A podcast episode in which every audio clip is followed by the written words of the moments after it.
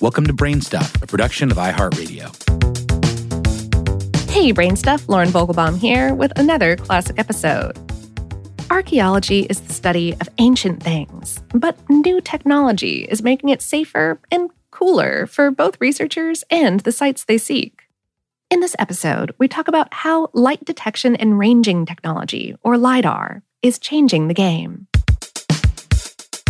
Welcome to Brainstuff from How Stuff Works. Hey, Brainstuff, Lauren Vogelbaum here. By using a technology called LIDAR to peer through the dense tree canopy of the Guatemalan jungle from above, researchers have uncovered a massive network of ancient Mayan ruins which have been hidden for centuries. The discovery, first reported by National Geographic, promises to alter our understanding of the Maya civilization by revealing that it was far bigger in scale and more advanced and complex than previously believed. Researchers located the ruins of more than 60,000 houses, palaces, highways, and other man made features. A press release by the University of Houston, home of the National Center for Airborne Laser Mapping, or NCALM, describes the find as sprawling over an area of 811 square miles. That's about 2,100 square kilometers. To appreciate the size of this Maya megalopolis, consider this it was 1.7 times bigger than the modern day city of Los Angeles. According to National Geographic, the discovery suggests that the Maya civilization, which peaked 1,200 years ago, was highly sophisticated. CNN reported that the findings include a pyramid 90 feet that's 27 meters tall, as well as evidence of agriculture, quarries, and fortifications, plus an extensive road system that connected settlements. According to CNN, researchers believe that 10 million people lived in the region, many times more than previous estimates. We spoke via email with Thomas Garrison, a Maya archaeologist and assistant professor at Ithaca College who worked with other researchers on the project. He said, These findings are important because the data lay bare an entire civilization that has not been disrupted by modern development. The work was done in conjunction with a Guatemalan nonprofit that focuses upon aiding scientific and archaeological research and efforts to preserve local cultural heritage. Garrison explains, we don't just see the big sites. Instead, we're seeing all of the infrastructure that made the Maya civilization function, how they fed themselves, how they traveled, and how they defended themselves. From the density of the settlement, he said, we now know that the ancient Maya were able to sustain a population in this region that was substantially greater than what exists in the present, and they did so for over a thousand years. Diane Davies, a British archaeologist and educator who specializes in the Maya, says the discovery of the extensive ruins could help challenge widely held assumptions about the Maya culture, such as the belief that challenges of living in the rainforest environment would have limited the population size. She said via email, the Maya lived in this area for over 1,500 years, in the millions. To live this long and at such high numbers suggests that they were not only highly efficient in their agricultural systems, but also environmentally aware.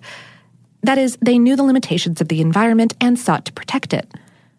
The new findings add to existing evidence of the Maya civilization's advanced state, such as their writing system, mathematics, and complex calendars. The Maya, Davies said, had some of the largest temple pyramids in the world, all built without metal tools, the wheel, or pack animals. These are just a few of their achievements and why people need to reevaluate the Maya. The discovery also is another example of how LIDAR, which stands for Light Detection and Ranging, is rapidly revolutionizing archaeology. Instead of hacking through the jungle in search of ruins, researchers can fly over it in an aircraft equipped with a laser and other equipment.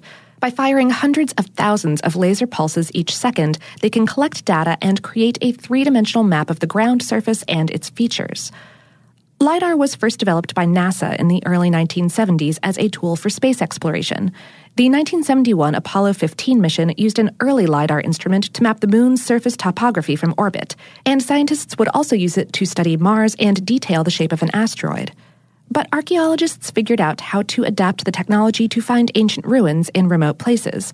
In the early 20 teens, researchers utilized LIDAR to locate La Ciudad Blanca, the White City in Honduras, whose existence had been the subject of rumor and legend since the days of Hernan Cortez. More recently, others used LIDAR to scan the Cambodian jungle and uncover a 1,400 year old city that would have rivaled Phnom Penh in size. NCALM director Ramesh L. Shrestha says that LIDAR technology has become vastly more powerful since he began to use it in the late 1990s. In that time, devices have gone from shooting 3,000 pulses per second to 900,000 today.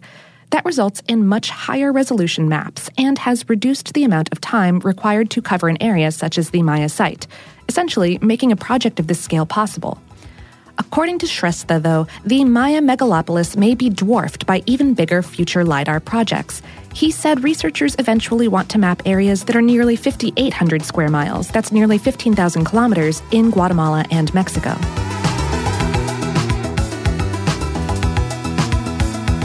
Today's episode is based on the article Scientists Use LIDAR to Discover Massive Lost Mayan City on HowStuffWorks.com, written by Patrick J. Kiger.